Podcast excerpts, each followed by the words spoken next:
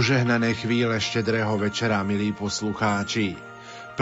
decembra bol vydaný apoštolský list svätého otca Františka o význame a dôležitosti betlehemských jaslí.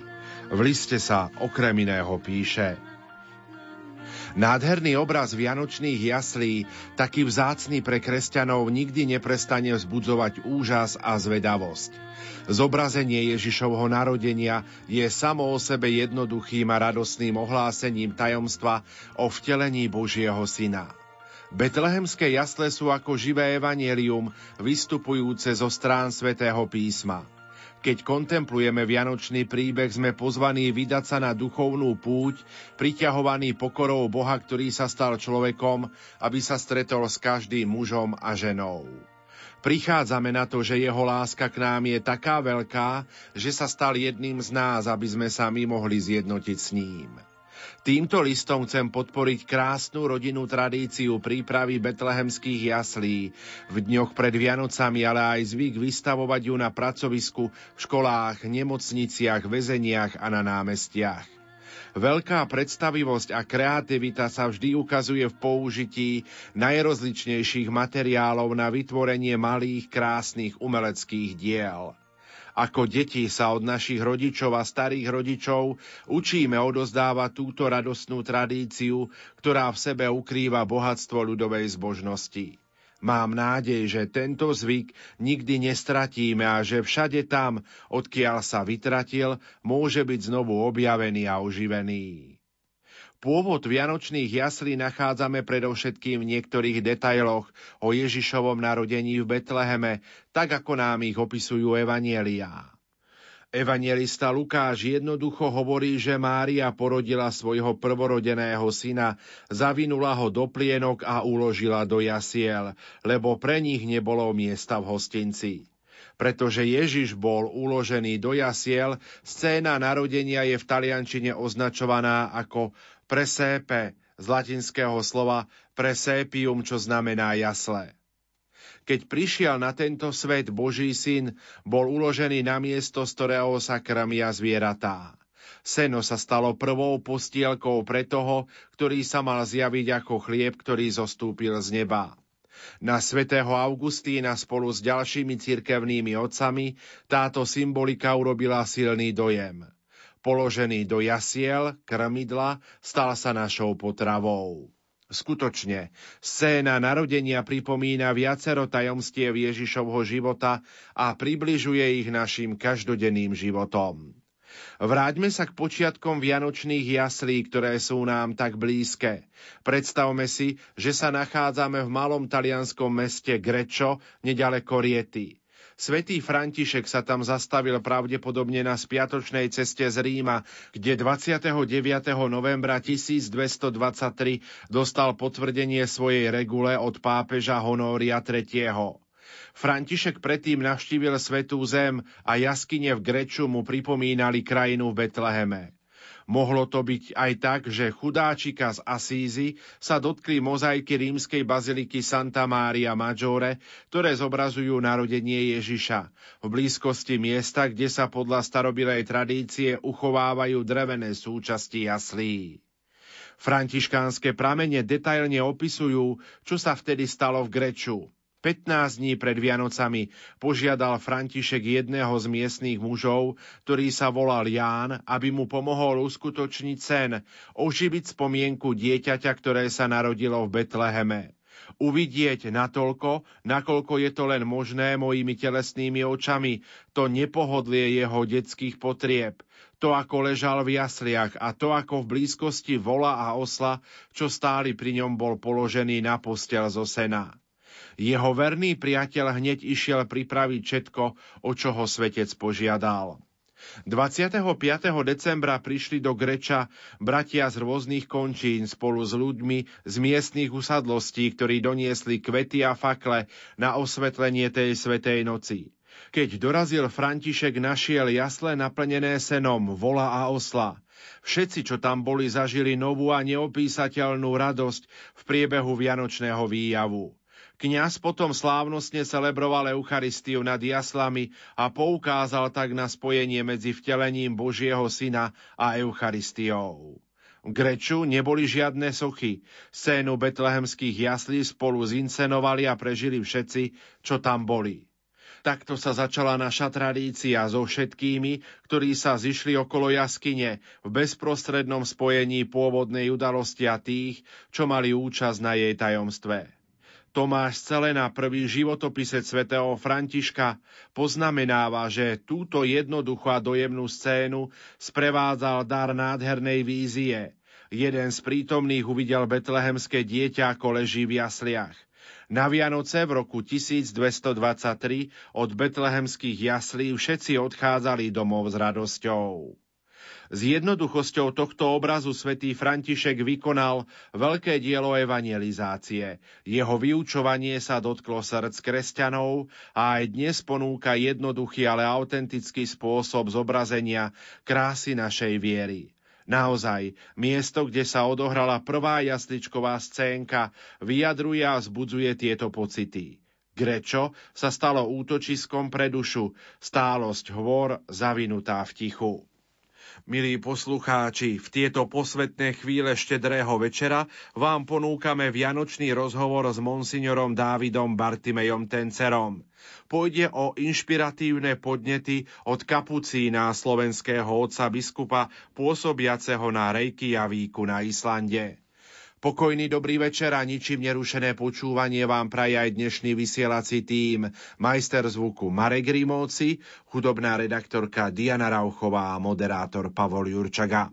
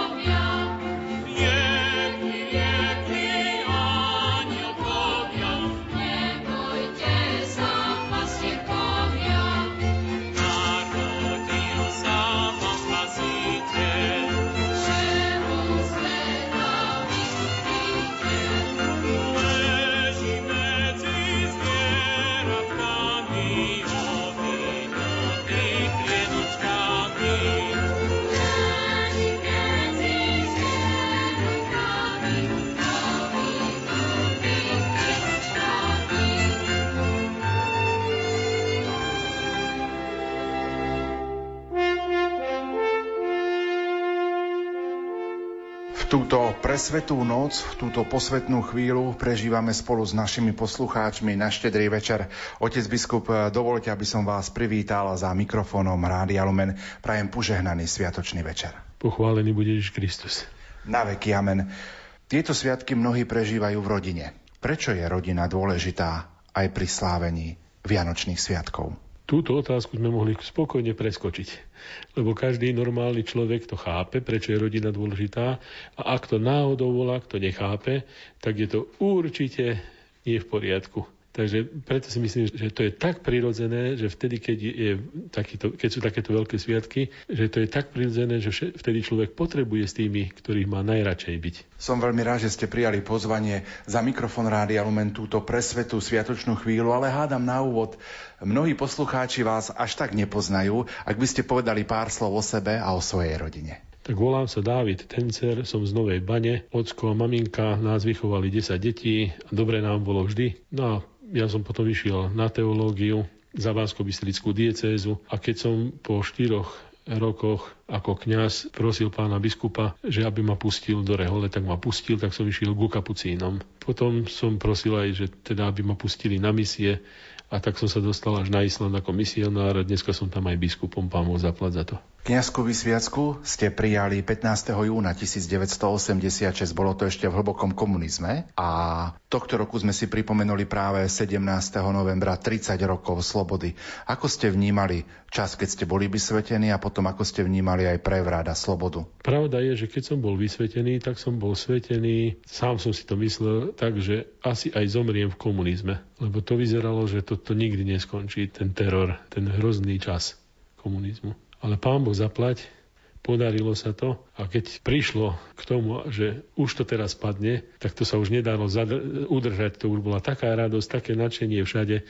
Ja som bol čerstvo preložený zo Zvolena do teplíc, sklených teplíc, tam som bol vtedy farárom. Ale to už mi telefonovali tí moji kamaráti zo Zvolena, študenti, že už to padá, už to padá tak to, bola, to bolo také nadšenie, oprávnené nadšenie, lebo však skončila jedna veľmi, veľmi nedobrá éra. V roku 1990 ste vstúpili do rehole kapucínov. Čím vás oslovila táto rehola? Tak za seba poviem jednoznačne, že to bola tá príkladná chudoba kapucínska, ktorá bola vždy ako takým veľmi charakteristickým znakom. A potom určite to bolo aj to, že máme žiť ako bratia. Taký rozmer toho bratstva aj s ľuďmi, aj so stvorením. To, čo svätý František, kto pozná trocha svätého Františka, tak vie, o čom hovorím. Tak určite toto tiež. A potom aj takéto zameranie kapucínov, že byť pre druhých. Či môže osloviť svätý František aj súčasnú dobu, súčasnú generáciu? No myslím si, že práve týmito vecami, čo som už teraz spomenul, že napríklad taký, taký veľmi pekný vzťah k životnému prostrediu, teraz je to taká veľmi populárna téma, no a niektorí ju zneužívajú tú tému. Ale svätý František, on to bral tak normálne, že svet je tu pre nás, ale máme ho zodpovedne užívať a starať sa oň, aby nielen nám dlho vydržal, ale aby sme to tak ukázali tú vďačnosť voči stvoriteľovi, ktorý ten svet stvoril. Dá sa povedať, že aj súčasný svätý otec František nás upozorňuje na svätého Františka? Jednoznačne, však to ako už keď si vybral meno František, tak vtedy veľmi veľa jezuitov zajasalo, že to bude podľa Františka Ksaverského. A on potom šokoval všetkých tých, ktorí to čakali, že to povie, že nie, že podľa svätého Františka Asiského si vybral meno, podľa toho, ktorý mal taký výborný vzťah ostatným chudobným, sám žil chudobne a ktorý mal také porozumenie pre ten svet okolo seba. A to každý normálny človek vidí, že Svetý Otec to všetko má. Ostaňme ešte pri tom Svetom Františkovi. Neodmysliteľne sú práve s ním spojené aj Vianočné sviatky, aj Vianočný Betlehem. Pravda, že však to tiež treba čítať, ten životopis svätého Františka a tam sa človek dočíta práve o tom, že ako postali tie prvé jasličky. To bol taký kláštor, bol som v ňom, bola kedy veľmi pekný kláštor Grečo. To je ako lastovične hniezdo prilepené na skale. No a keď sa blížili Vianoce, tak svätý František vtedy hovoril aj s bratmi, aj s ľuďmi z okolia, že poďme, správme si, sprítomníme si to, že ako to vtedy bolo.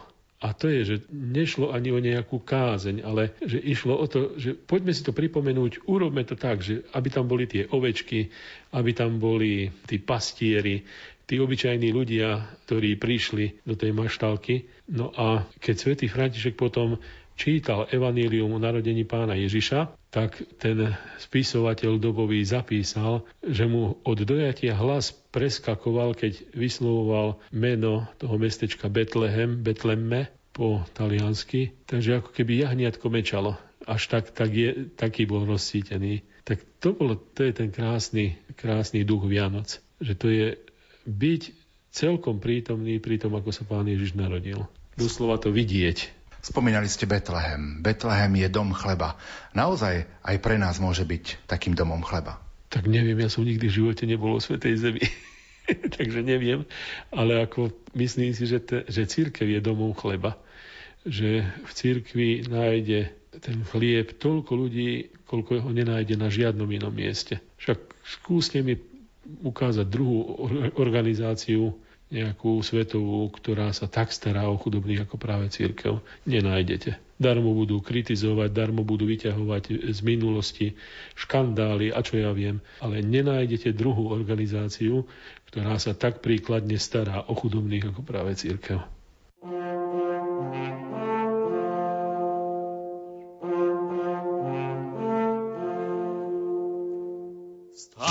Majte pastieri, berte sa hor, aká to novina, dajte pozor.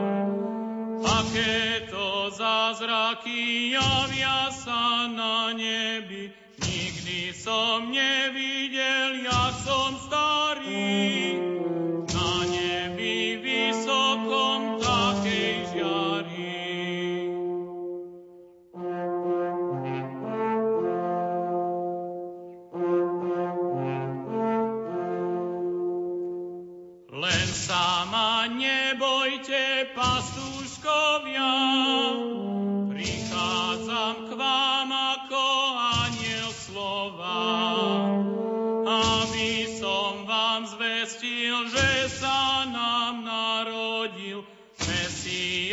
Betleme Ježiš malý.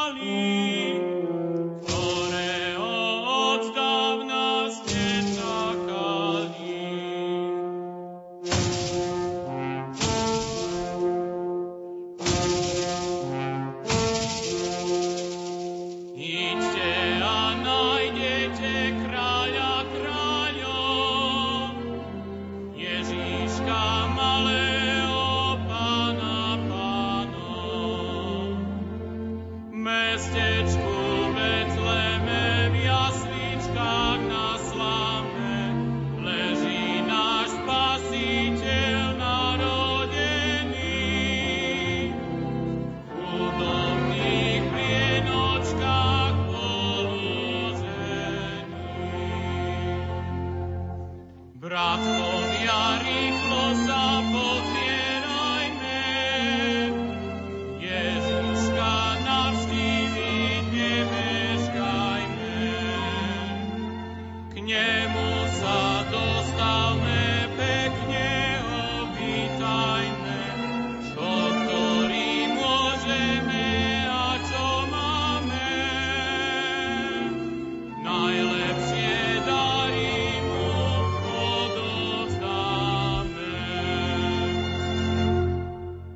2004 ste odišli na Island a založili kapucínsku misiu. Ste tak povedia s misionárom. No pán zaplat, dostal som túto milosť. Lebo keby to bolo tak, ako si sa ty pýtal teraz, že odišiel si, založil si, ako keby som to ja, ja, ja. Ale ono to tak celkom nebolo. Že dali mi povolenie ísť a dostal som milosť, že som bol prvý. Tak to už troška iná, ináč znie však. 31. októbra 2015 ste boli vysvetení za biskupa. Ako si s odstupom času máme rok 2019, to sú 4 roky. Ako si spomínate na túto chvíľu? Prekvapilo vás to? Ako to vymenovanie ma veľmi prekvapilo, lebo nikto z nás, my sme tam boli vtedy, myslím si, že 14. kňazi na Islande. A nikto z nás to nečakal, lebo obyčajne biskup na Island prišiel vždy z nejakej inej krajiny Obyčajne to bol niekto, kto bol pomocným biskupom v nejakej diecéze a vymenovali ho potom za správcu našej diecézy. Niečo podobné sa určite budú poslucháči pamätať, keď povstala Žilinská diecéza, tak vtedy pomocný biskup Bansko-Bystrickej diecézy Tomáš Galis dostal menovanie a je prvým sídelným diecezným biskupom v Žiline. Takže my sme tak čakali, že to tiež bude nejaký takýto, lebo vždy to tak bolo. A preto ma to veľmi zaskočilo, ale jednoznačne poviem, že vždy som to bral ako dar, ako veľký dar od Pána Boha. Vôbec som nejako nenariekal, že a tá zodpovednosť alebo počovné. Nie, vždy som to zobral, že to je veľký dar a keď Pán Boh dáva takýto veľký dar, tak určite dá aj milosť, aby som naplnil to, čo treba. Predstavte našim poslucháčom váš biskupský erb a vaše biskupské heslo. Tak bude to ťažšie, keďže poslucháči nemôžu vidieť, tak sa to budem snažiť popísať, dobre? Že biskupský erb, to je volačo, čo som nemal pripravené, lebo som nevedel, že budem biskupom, tak to som nejako nerozmýšľal o tom. Ale prvé bolo to heslo.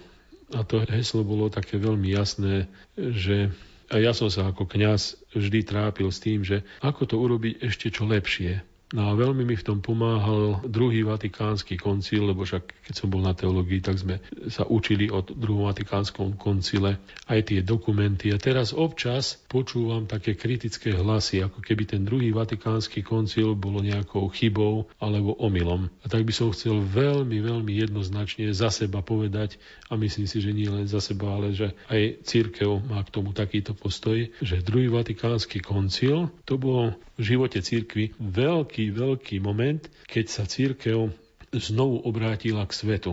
Že keď církev znovu pochopila, že sme tu pre ľudí, pre všetkých. No a vtedy vlastne tak prišlo na rozum tá konštitúcia pastorálna, ktorá vlastne hovorí o tom, ako má byť církev v dnešnom svete, že aká má byť tá súčasná církev. Tá, dneska by sme povedali, že moderná církev, církev, ktorá je z roku 2019.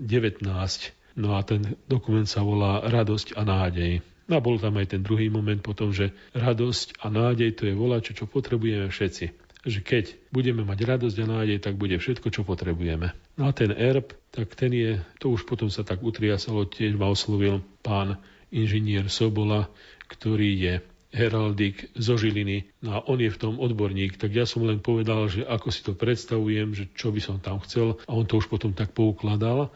No vlastne to vyšlo tak, že sú tam farby islandskej zástavy, lebo erb má vždy niečo povedať o tom človeku. No a teraz, že tá islandská zástava, tak tá hovorí, že som teda biskupom na Islande. Potom je tam z tej farby kríža je tam vytvorené také tau. No a tau je znamením svätého Františka, teda všetkých tých, ktorí sa rátajú za jeho synov, teda symbolom františkánskeho ducha. No a potom je tam taká maličká lalia v strede a tá lalia to bol symbol Pany Márie a potom tiež aj je to symbol posledného katolíckého biskupa, ktorému stiali hlavu v roku 1550. Volal sa Jon Arason. No a on mal vo svojom znaku tú laliu. No a potom je tam trstina na jednej strane a na druhej strane sviečka, ktorá má plamienok tak trochu nabok a to je zo svätého písma, že nalomenú trstinu nedolomí, hasnúci knôtik nedohasí. A to by som chcela ja robiť, že máme tam málo ľudí, a všelijakí sme slabí, ale že netreba to ani dusiť, ani dolamovať, ani ničiť, ale treba to podporovať, aby to znovu začalo pekne horieť a znovu pekne rásť. Radosť a nádej môžu byť aj možno takým prežívaním tých tohtoročných Vianoc, lebo potrebujeme radosť aj nádej v tomto svete. Ja si myslím, že, to, že tu nejde len o Vianoce, ale že to je taký životný štýl. Že mať stále nádej, že to môže byť lepšie a potom mať radosť z toho, keď sa to aj darí. Otec biskup, Reykjavická diecéza je jedinou katolickou diecézou na Islande. Diecéza Reykjavik je dvakrát rozlahlejšia ako Slovensko. Povedzte nám trošku o nej viac. Tak to je skôr taký, je tá jedna diecéza skôr z praktických dôvodov. Predtým boli dve diecézy, ale to boli tie katolícke časy a vlastne Islandania prešli k protestantizmu, ani o tom nevedeli, lebo zmenil sa král dánsky, ktorý sám sa pridal k protestantom a preto už potom vlastne za sebou strhol celé svoje kráľovstvo, ktorého súčasťou bola Island vtedy. Takže tam sa nedá povedať, že, že by sa to nejako navonok zmenilo. Ale samozrejme, že postupom času bolo až tak, že bolo zakázané, aby sa Islandian stal katolíkom. No a vtedy, keď sa katolíci mohli vrátiť ako misionári, to bolo vďaka francúzským rybárom, tak vtedy začali hovoriť aj o tom, že mal by tu byť aj nejaký církevný celok. No a samozrejme, že keďže bolo tých katolíkov veľmi málo, tak celý Island bol začlenený pod jednu správu. Najskôr to bola apoštolská prefektúra a potom to bolo povýšené v roku 1968 na diecézu. No a tá dieceza má teraz na tento čas 8 farností, je tam 14 kňazov, no a ktorí obospodarujú tých 8 farností, akorát, že tie farnosti sú trochu tak netradičné. To znamená, že napríklad jedna farnosť má aj 700 km pobreží. Ja som bol v takej farnosti. Počas vlaňajšej návštevy Adlimina Apostolorum ste otec biskup pre Vatikánsky rozhlas uviedli, že Island môže slúžiť pre cirkev aj ako modelová situácia keďže to, čo je inde vo veľkých rozmeroch, možno tu skúmať v malom. Nechcel by som, aby to vyznelo nejako tak, že že my sme teraz stredobod pozornosti a my sme, my sme nejaká učebnica. Skôr som to myslel, keď som to hovoril, lebo si na to dobre pamätám. Myslel som, že naozaj práve u nás to vidieť v tom malom, že aký dopad to má napríklad. Keď sú niekde 100 tisíc alebo milióny veriacich, tak je veľmi ťažko odhadovať, aké smery to vezme. Ale keď máme napríklad 10 veriacich, tak je podstatne jednoduchšie moderovať to spoločenstvo. A v tom je čaro Islandu že my, môž, my si môžeme dovoliť veľký luxus, napríklad, že piť s každým osobitne kávu z našich veriacich farníkov. My si môžeme dovoliť napríklad pripravovať každý manželský pár osobitne pri konferenčnom stolíku alebo u nich doma v obývačke. My si môžeme dovoliť napríklad pracovať s tými, ktorí sa pripravujú na birmovku aj jednotlivo, lebo ich je nie až tak veľa. Takže takto to bolo skôr myslené, že u nás sa dá vidieť napríklad, že čo je dobré robiť, ale potom je u nás vidieť aj to, že čo je nedobré robiť, alebo čoho sa treba chrániť. Napríklad, že vplyv sekulárneho sveta na církev tak to tiež veľmi, veľmi u nás cítime, lebo začína byť ten sekulárny svet veľmi agresívny a že my, my sa snažíme hľadať nejaké cesty, ako sa s tým vyrovnať. A v tomto to by to mohlo byť aj v budúcnosti takým príkladom alebo tým modelom aj pre veľké spoločenstva, miliónové spoločenstva, napríklad aj európske spoločenstvo, že ako ísť ďalej a uchrániť, zachovať si tú kresťanskú identitu, ktorú máme. Tak trošku môžeme aj povedať, že aj my už na Slovensku prichádzame k cirkvi v malých spoločenstvách, obrazne povedané. Už to nie je tak, ako to bolo po páde totality v tých 90. rokoch a predsa sa začínajú vytvárať už také, také malé spoločenstva. Nemyslíte? Áno, určite to, ale na to som nemyslel. Tu je, nemyslel som na množstvo malých spoločenstiev, lebo to je normálna požiadavka doby, že ľudia chcú vstupovať do takých osobných vzťahov. A teda v tom veľkom spoločenstve sa to až tak nedá. Ale v tom istom čase, aj na Slovensku napríklad, či chce alebo nechce ten kňaz, má obslúžiť stovky alebo tisícky ľudí. Napríklad, že teraz pred Vianocami musí vyspovedať ako tisícky ľudí, tisícky veriacich sa idú vyspovedať. A kňazi sa musia na to dať. Alebo napríklad že pán farár jednoducho musí odslúžiť svetú omšu a keďže má na druhom mieste o hodinu a pol ďalšiu svetú omšu, tak on si nemôže dovoliť teraz zostať na tom mieste a rozprávať sa s tými svojimi veriacimi, ako keby sa nič nestalo. A my si toto môžeme dovoliť. Otec biskup, posuňme sa v našom rozprávaní trošku ďalej. Vďaka dobrodincom zo Slovenska pred dvoma rokmi bol na východe Islandu postavený rázovitý drevený kostolík. Postavený bol zo slovenského dreva z podpolania, svojpomocne dobrovoľníkmi. Ako sa zrodila takáto myšlienka a tak povediať, máte tam kus slovenskej domoviny? Áno, tiež nebola tam žiadna myšlienka o tom, že, že ide o slovenskú domovinu. To bolo skôr také znúdzečnosť. To znamená, že potrebovali sme nový kostol, lebo sme mali už toľko ľudí, že sa nám do kaplnky nezmestili a už ostala teda veľmi tesná tá kaplnka a nemali sme žiadne peniaze. No a vtedy prišla tá myšlienka na drevený kostol, ktorý sa zrealizoval len vďaka dobrodincom, lebo jeden dal drevo, druhý dal robotu, tretí zaplatil transport alebo prispel na transport a dokonca ešte aj tam na Island prišli niektorí zo Slovenska, zvlášť naši bratia kapucíni, ktorí najväčšia vďaka za to patrí, aby to postavili. No a vtedy tí bratia postavili ten kostol znovu, ktorý bol rozobratý na Slovensku. A tak vďaka tomu to tam máme.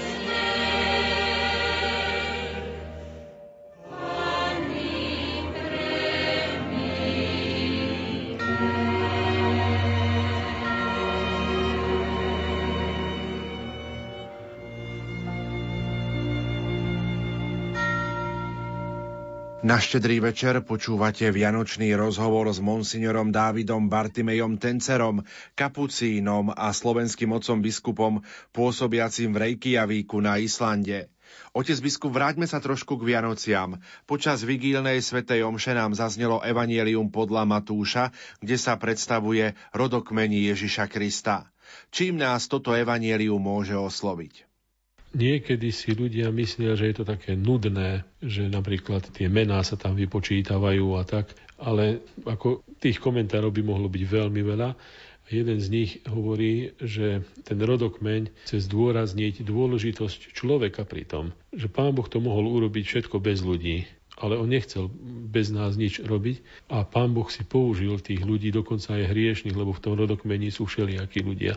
A že pán Boh aj s pomocou týchto hriešných ľudí dokázal také nádherné dielo, ako sú Vianoce. Tak preto si myslím, že mali by sme e, na to myslieť, že aj dnes my sme veľmi dôležití. Ako chápať slova? Hľa pana počne a porodí syna a dajú mu meno Emanuel, čo v preklade znamená Boh s nami tak tam je hneď aj odpoveď, že čo v preklade znamená Boh s nami. Že Pán Boh je s nami a neopustí nikdy človeka. Jediné, čo sa môže stať, že človek opustí Pána Boha, ale Pán Boh nie. Pozrime sa aj na Evangelium polnočnej svätej Omše. Evangelium podľa Lukáša, kde sa píše v tých dňoch vyšiel rozkaz od cisára Augusta vykonať súpis ľudu po celom svete.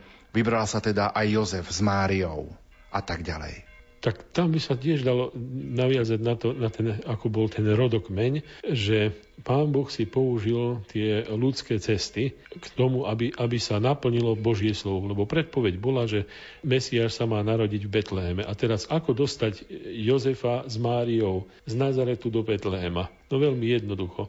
Lebo Rímania zaviedli ten súpis a ten sa pravidelne robieval. A bez ohľadu na to, že niekto bol chorý, alebo niekto bol v požehnanom stave, ako Mária napríklad.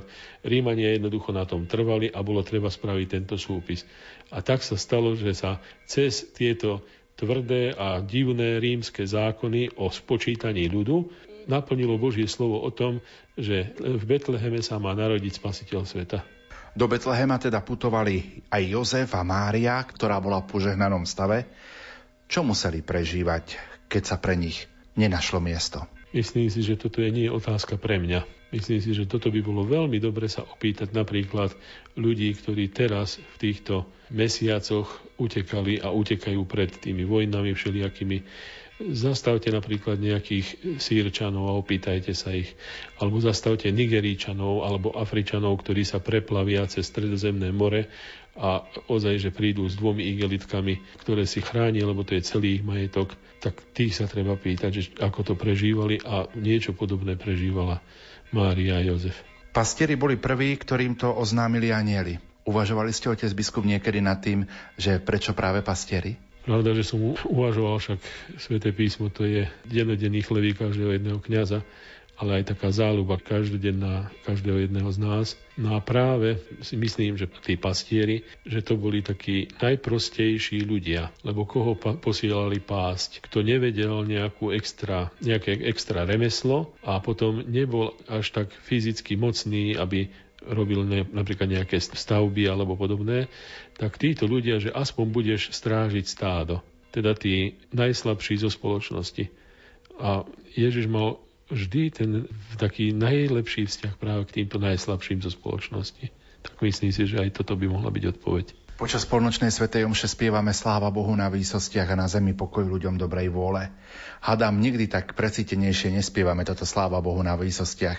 Možno ako počas Vianoc, keď vieme, že to spievali aj, aj anieli. Jednoznačne, lebo to, to je ten anielský spev. A jednoznačne, že vtedy sa to nebo otvára. Slovo pokoj je hádam v dnešnej dobe ešte viac aktuálne ako v minulosti, keď sa pozrieme na rôzne svetové konflikty, ktoré sú, ale aj konflikty, ktoré možno majú ľudia medzi sebou, tak ten pokoj naberá na sile. To je, že tá naša doba, ona mení význam slov.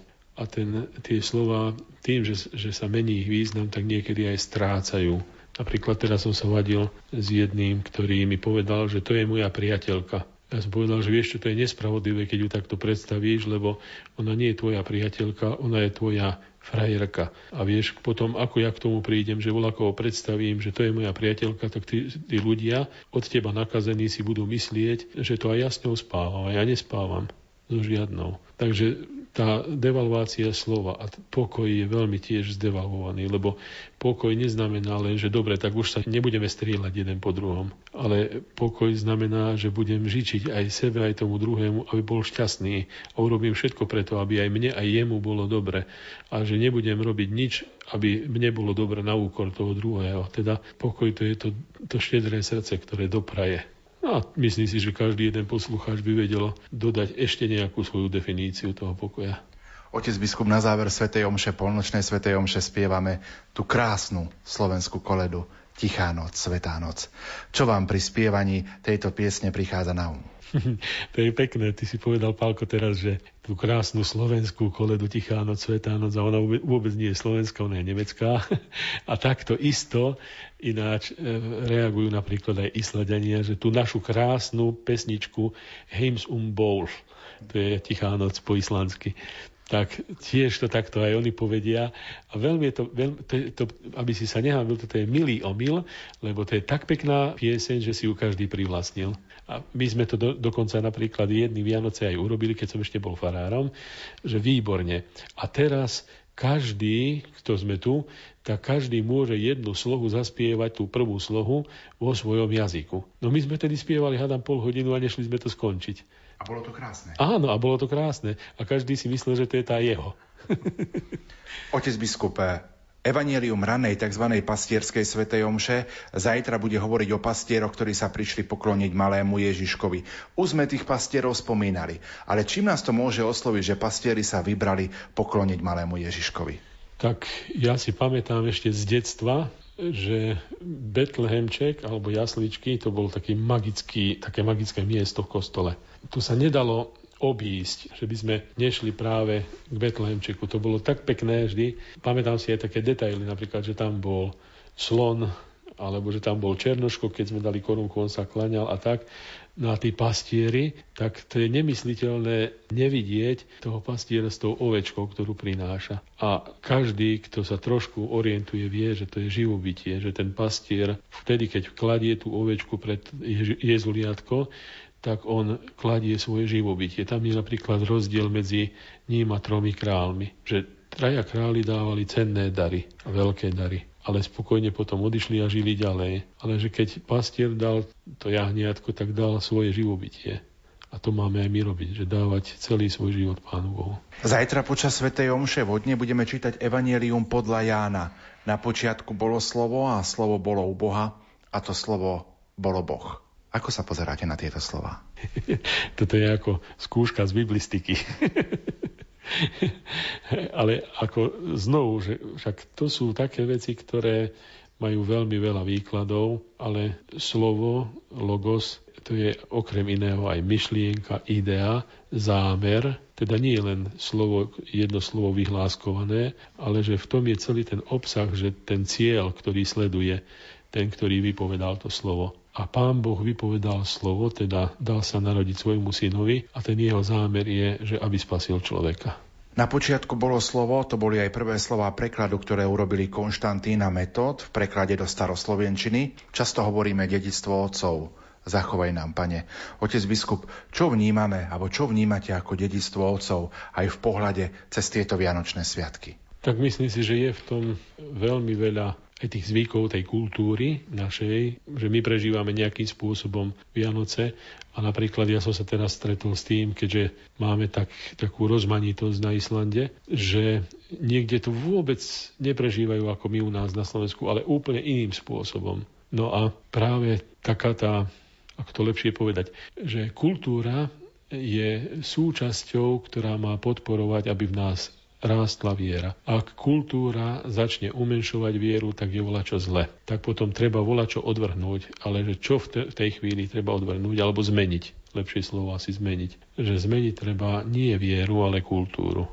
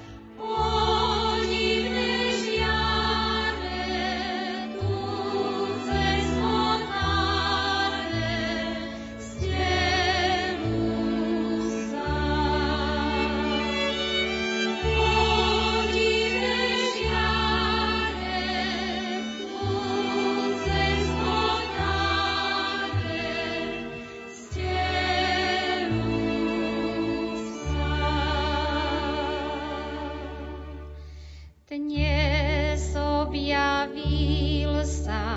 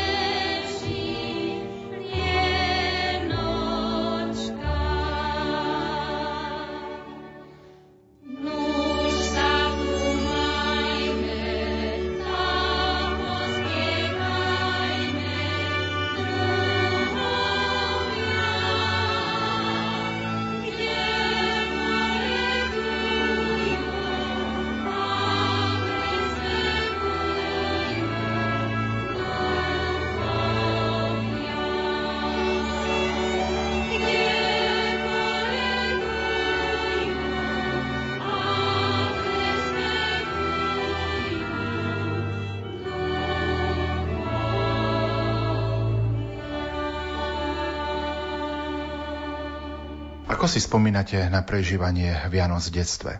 Tam bolo práve to, to dôležité, tie, tie zvyky, napríklad, že stromček, kapusnica, potom e, že sme napríklad zapalovali sviečky, každý mal takú malú sviečočku a nás bolo veľa, tak to sme potom tak pozerali, že ktorá komu sviečka skôr do, dohorí a tak ďalej. A bolo to vždy veľmi dôležité, tieto zvyky boli vždy pre nás veľmi dôležité. Napríklad chodili sme spievať starkému jednému aj druhému pod okno koledy a vždy sme dostali za to, to bolo hneď po štedrej večeri. Modlili sme sa spolu viac ako inokedy. Potom tie darčeky, to bolo veľmi dôležité, až tak dôležité, že pre detsko Vianoce bolo práve toto. Teraz ako dospelí to beriem tak, že samozrejme, že dôležitý je ten sviatok, to pripomenutie narodenia Božího syna, ale aj dneska sa mi to prepája, že aj keď som už starý, tak aj, aj tak mám rád stromček, aj tak mám rád kapusnicu, aj tak mám rád sviečky, aj tak mám rád Vianoce, aj koledy, aj všetko.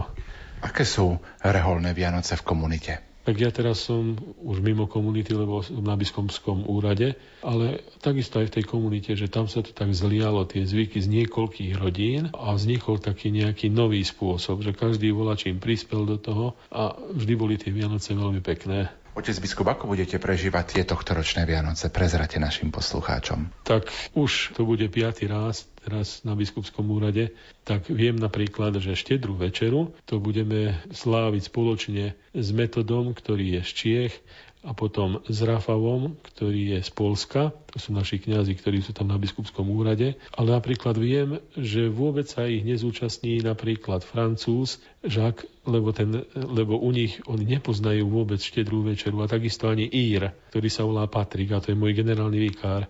A oni nevedia, prečo by mali v ten večer byť na nejakej slavnostnej večeri, lebo pre nich tá slávnosť začína na druhý deň 25. Takže viem si tak predstaviť, že to bude veľmi milé posedenie zvlášť s týmito. No a potom už polnočná a to všetko, tak tam už všetci spoločne. Ako prežívajú Vianoce na Islande? Islandiania mali tiež svoje zvyky a majú takú svoju tú vianočnú kultúru, ale ona je už teraz poznačená trošku aj tým vplyvom Európy alebo aj z Ameriky. Napríklad bola, kedy vôbec nemali stromček a nevedeli, prečo by ho mali mať lebo na Islande je stromov veľmi málo, alebo vôbec nerastú normálne, prirodzene.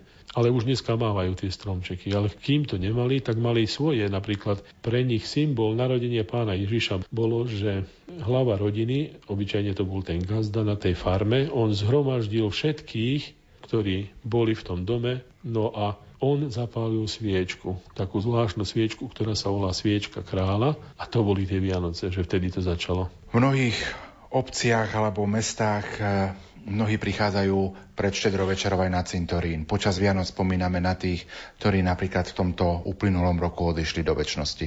Tá spomienka je možno niekedy tichá a aj bolestivá. Čo povedať aj týmto ľuďom, ktorí prežívajú Vianoce, možno v takej spomienke na tých, ktorí sú už vo väčšnosti? Vidíš, Pálko, teraz si to presne aj ty ukázal, lebo ja keď som bol malý, to ešte nebolo.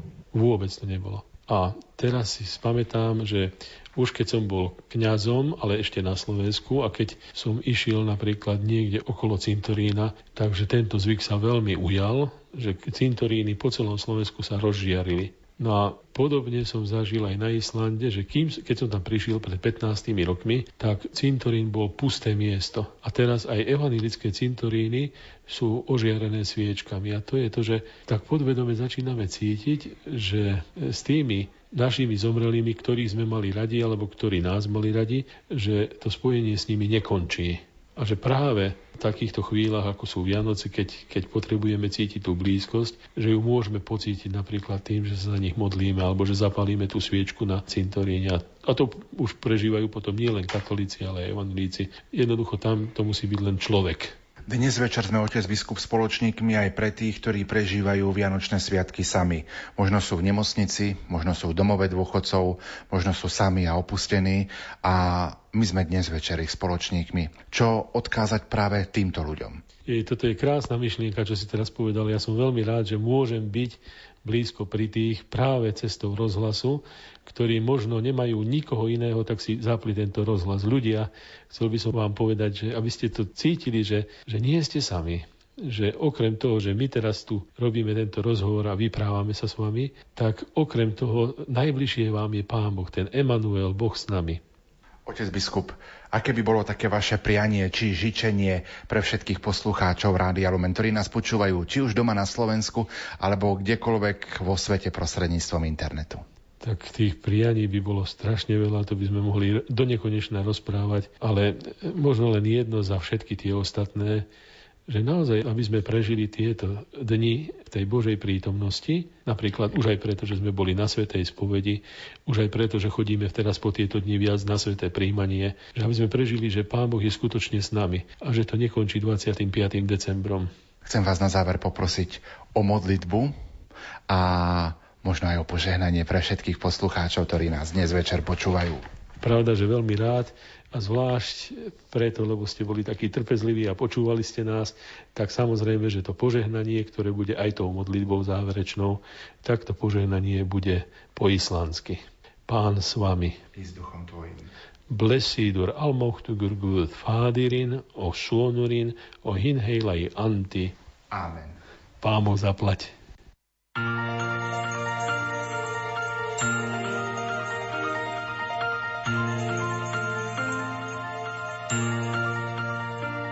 Pápež František nám v apoštolskom liste o význame a dôležitosti betlehemských jaslí na záver píše. Keď stojíme pred vianočnými jaslami, pripomína nám to čas, keď sme boli deťmi a načene sme očakávali ich stavanie. Vďaka týmto spomienkam si viac uvedomujeme vzácný dar, ktorý sme dostali od tých, čo nám odozdali vieru. Zároveň nám to pripomína našu povinnosť podeliť sa o tú istú skúsenosť s našimi deťmi a vnúčatami. Nezáleží na tom, ako je scéna narodenia náranžovaná. Môže byť vždy tá istá, alebo sa môže každý rok aj meniť. Záleží na tom, aby prehovorila do našich životov. Nech sú kdekoľvek, nech majú akúkoľvek formu. Vianočné jasličky nám hovoria o láske Boha, toho Boha, ktorý sa stal človekom, aby nám dal vedieť, aký je blízky každému mužovi, žene a dieťaťu, bez ohľadu na ich situáciu. Drahí bratia a sestry, Vianočné jasličky sú súčasťou vzácneho, ale aj náročného procesu odozdávania viery. Počnúc v detstve a potom v každom období nášho života nás učia kontemplovať Ježiša, prežívať Božiu lásku k nám, cítiť a veriť, že Boh je s nami a že my sme s ním, jeho deti, bratia a sestry. Všetci vďaka tomu dieťaťu, ktoré je synom Boha a synom Pany Márie.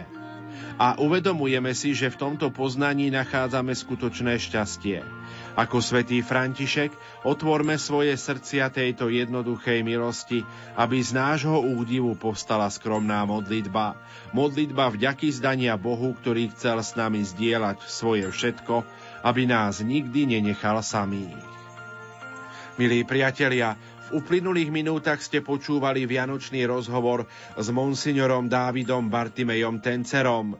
Išlo o inšpiratívne podnety od kapucína slovenského otca biskupa pôsobiaceho v Reykjavíku na Islande. Za pozornosť vám v tejto chvíli ďakujú majster zvuku Marek Rimóci, hudobná redaktorka Diana Rauchová a moderátor Pavol Jurčaga. Do počutia.